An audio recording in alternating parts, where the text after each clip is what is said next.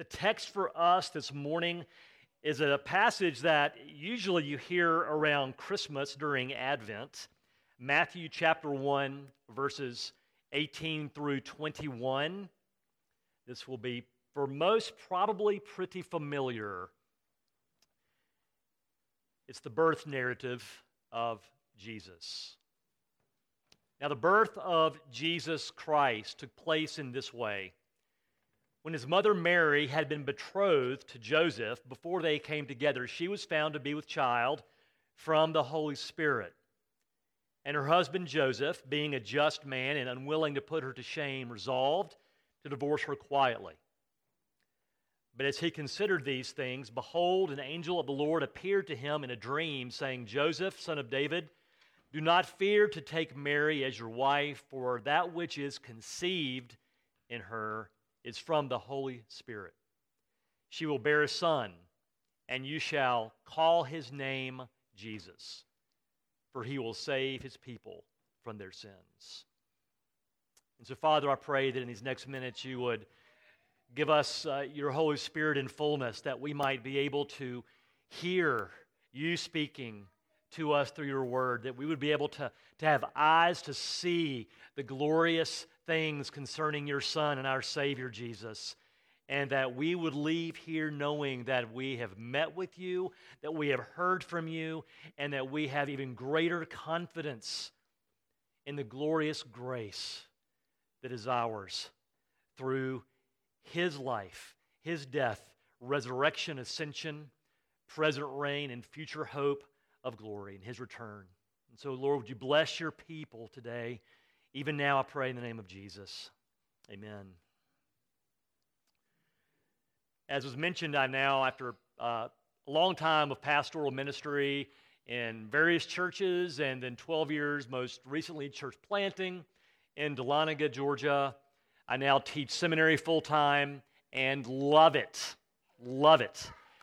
Uh, and uh, I tell my students, uh, not only at the beginning of every class, but almost before every class. I mean, every course and every class we meet, just a reminder that, that when we gather for class, our goal is not merely to know more information.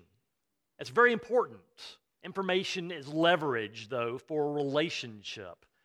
We don't just want to know about Jesus. I want you to, and myself, to know Jesus. To know not merely about, but to truly know. It's what Brennan Manning said that we must never allow the authority of books, institutions, or leaders, which are all very important. I teach in an institution. I love books, write books. And yet, we must never allow this mere knowledge to replace knowing Jesus personally and directly. And so, to that end, we're going to have a little class. I'm calling it Christology 101, bringing, bringing a little bit of the seminary here to Sunday morning. Uh, but the idea is that I want to show you five things every Christian needs to know about Jesus in order to know Jesus. That's the plan.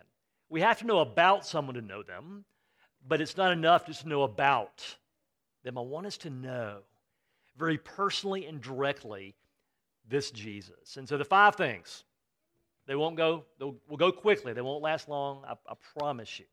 We'll be out um, on time. And that's up to the communion, by the way. So we'll see.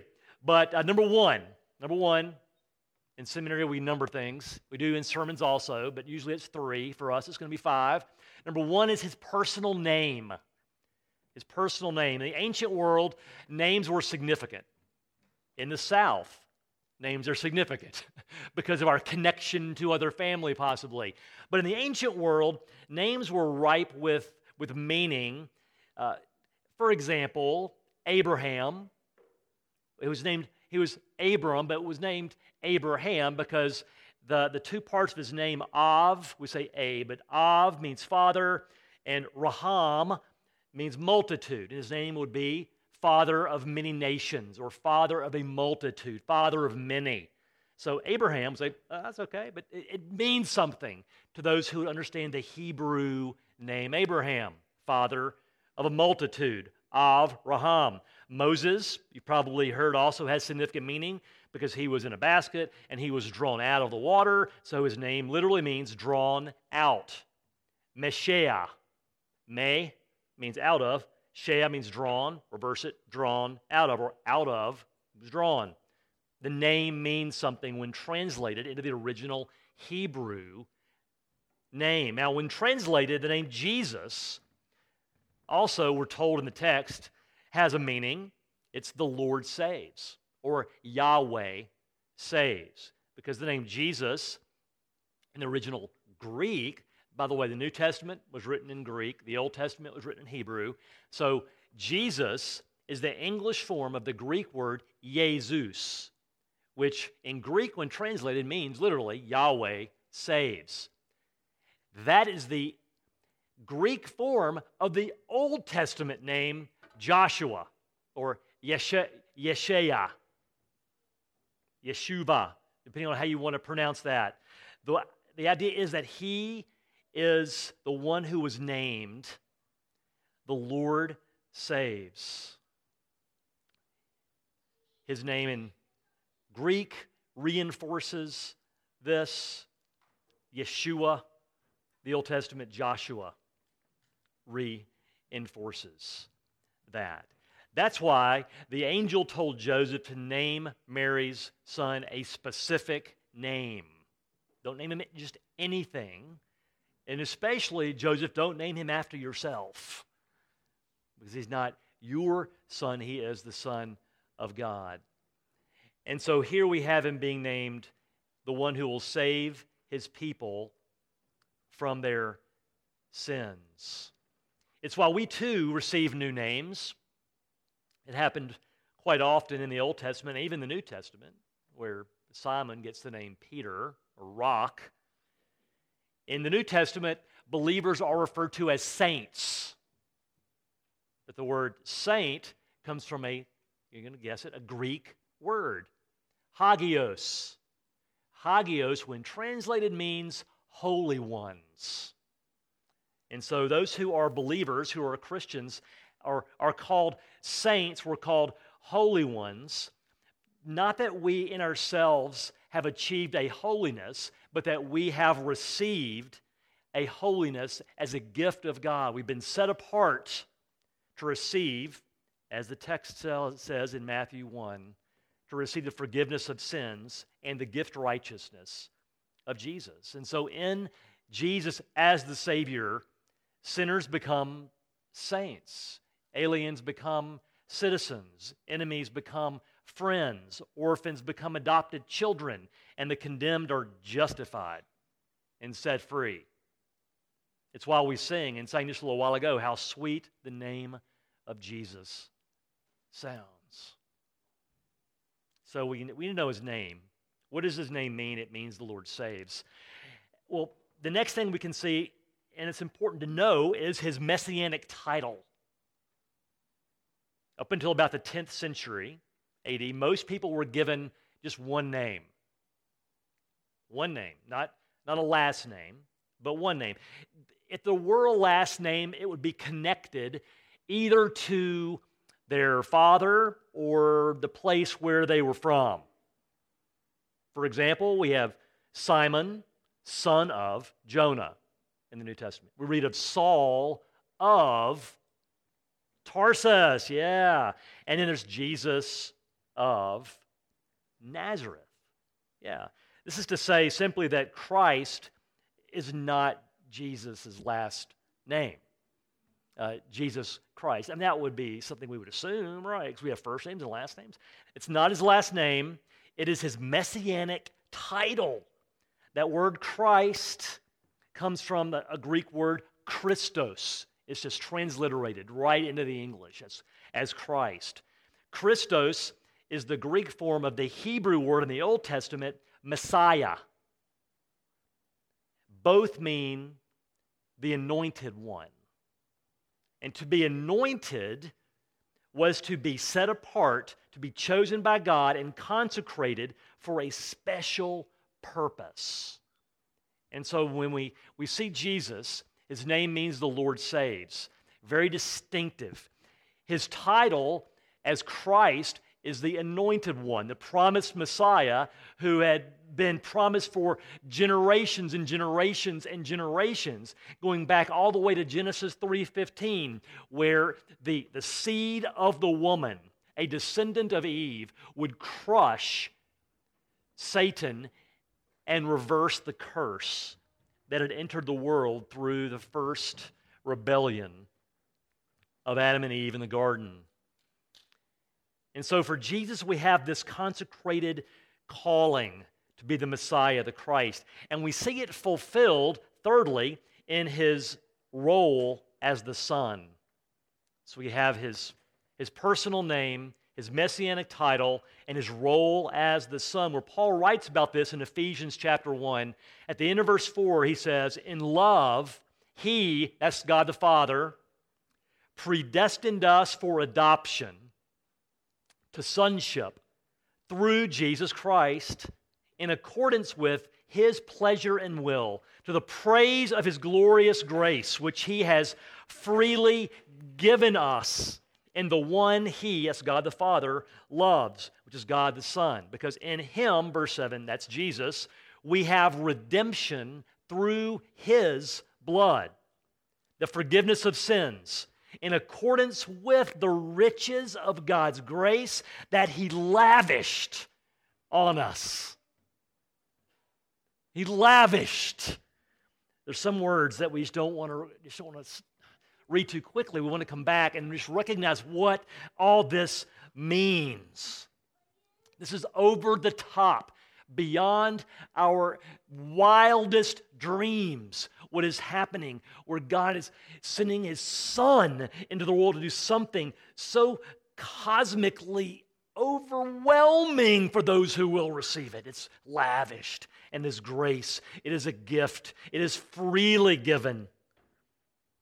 This idea of redemption, though, in the ancient world was associated with either slavery or imprisonment which are very similar concepts. But the, the idea is that to be set free from either, from either an indentured slavery or to be set free from some form of imprisonment, it required the payment of a redemption price because redemption literally means to be set free.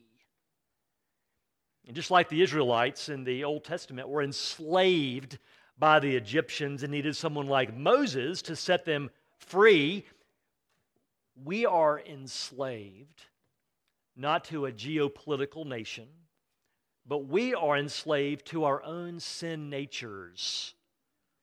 And we're imprisoned under the just condemnation of God's law. So that's, that's the bad news. Uh, the good news, the promise is that we can be set free by someone who is a qualified substitute, who is able to fulfill the demands that the law holds over the convicted. If those broken laws, if that sentence that the sinner deserves, that the condemned deserves, can be fulfilled in some way, then the sentence can be complete and the condemned can be set free.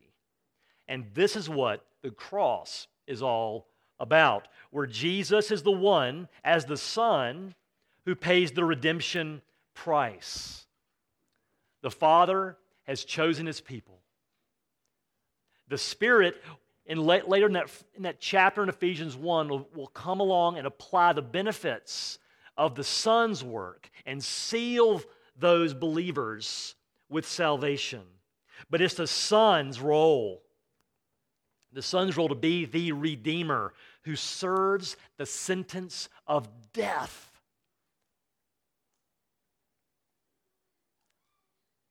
That our treasonous sins deserved.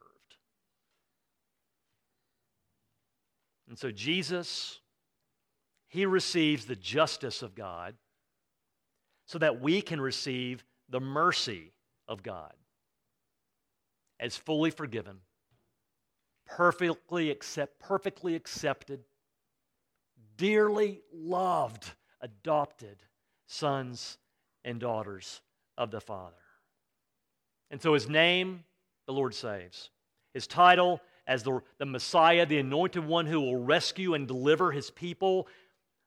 His role as the Son to be the Redeemer, to set us free by serving the sentence of death that we deserved. It all points to saving us from our sins. But there's more. That's number four his position as Lord. When we speak of Jesus as Lord, we're talking about his reign as the Creator King. A Lord, uh, King, but not just a king, the Creator King. Paul writes in Colossians 1:16, "For by him, by Jesus, all things were created." Jesus, the Creator king.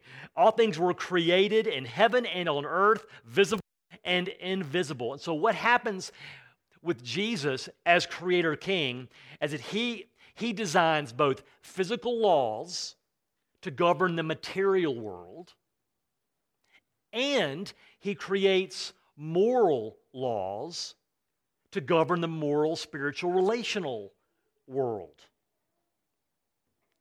And some think that this moral framework that we find in Scripture restricts human freedom and restricts human happiness. We must be set free from the shackles of this moral system when it actually has been established for the context in which humanity could flourish. We're not being restricted by this moral design of God. We are being put in an environment where we can flourish. It's like having a fish and telling it you can you'll either flourish in this contained tank, which is everything you need, or you can attempt to flourish outside of those boundaries on the floor with the family dog. And it might look like more fun on the floor with the family dog, but I assure you, it will not take long for the fish to realize that he or she has made a terrible mistake. And that's what we see happen in our lives is that when we think that we have greater wisdom than God, we encounter problems when we defy both physical laws if I want to defy gravity, there's going to be a consequence to that, and it's going to be painful. In the same way, if I'm going to defy the moral laws, there's going to be a consequence also, and it's going to be painful. That's why, though, we speak of sin as treason. The Creator King. He, he has, in His goodness and His wisdom, given us uh, these, this pathway for life, and yet and yet we have defied that path. And so sin isn't just breaking arbitrary social constructs or doing bad things, it's willful defiance against a good and wise creator king. And yet, it is the creator king against whom we have rebelled and, and, and defied. It is this king who chose to suffer the very penalty our rebellion deserved. What kind of king is this? That will substitute himself in the place of the traitor not only to forgive the traitor, but to bring that traitor into his own family. It's a staggering grace. This is a lavished mercy upon us. And so, what we know already is that this is the purpose for which the king was born. And so, we come full circle to number five his unique conception. The Apostles' Creed, as well as the Nicene Creed that we read earlier, affirms the angel's message to Joseph, saying that, that Jesus was born conceived by the Holy Spirit. This is a one time thing. The only time this has ever happened was with Jesus. This is a unique conception, and there is mystery here. In fact, there's so much mystery that this has its own theological terminology. If you were to read theology books about this conception, you would not go too far before you found this term hypostatic union. Yeah, that's a, that's a big theological term. Um, all it means, it's a fancy concept that, that teaches us that Jesus is both fully God and fully human in one person. Hypostatic union. That's free this morning. That's just a bonus for you to have that term under your belt. Fully God, fully human, one person. This means, this means that as the eternally pre existent God, we also read in Nicene Creed, not created. Eternally begotten, not created. Number one, that Jesus didn't come into existence at his birth. And number two, that in becoming human, he did not cease to be God. So, as the God man, Jesus possesses two natures in one person a, a sinless divine nature and a sinless human nature, making him making him the one uniquely qualified to be our sin substitute. You remember, we can be set free if there is someone who is qualified to be our sin substitute. And here we have the only one, the perfect mediator between God and mankind, the one who is both God and man. He is the one who would reconcile us to the Father, no longer as enemies, condemned, orphans, but as justified, adopted, beloved children. But I want to be really clear, really clear that uh, the cross of Jesus was not the Son, Jesus' way of convincing the Father to forgive and accept us. It can kind of seem like that. There are phrases like the, the wrath of God, the, the, the justice of God the Father, that all these terms that show well, this is giving a context of God being judge. And any good judge has to execute the demands of the law by fulfilling justice. If, if a judge were to say, you know what, there's a heinous crime has been committed, and I know these people over here have been really harmed badly, but I'm in a good mood. And I think I'm just going to let him go. We're good with that? We would say, wait, wait, wait. That's injustice. That there must, that the law demands that, that that that crime serve a just sentence. And so, God to be just must have the sins committed against the law, treason, justice must be fulfilled. And so here we have Jesus fulfill the justice. But Augustine, early, early church leader, he says something that really, I think, helps us grasp that this is not the Son convincing the Father to forgive us.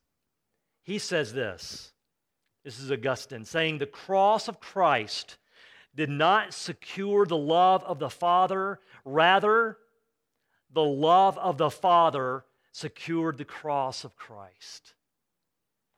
We remember in Ephesians 1, we read a moment ago, it was in love the Father predestined his people. In love, the Father sent the Son. In love, the Spirit comes and unites us to Jesus. It's from the love of God and it's all of grace. And after the cross, the death of Jesus, he, he rises from the tomb. He confirms that all these promises, all this lavish grace is true. It's confirmed. It is sealed. It is done. That whosoever confesses their need for mercy and believes upon Jesus as the one who bore their sin, that that one who stands with nothing but to receive can say, I, I look to Jesus and know that in Him I'm forgiven, in Him I'm accepted, in Him I am beloved as a child of the Father. And that really is the opportunity for us. It's to know more about Jesus so that we might know more of Jesus. To know Him personally and intimately as this one who has given himself that we might be reconciled. He gave his life that we might be free, have peace, have hope, know joy.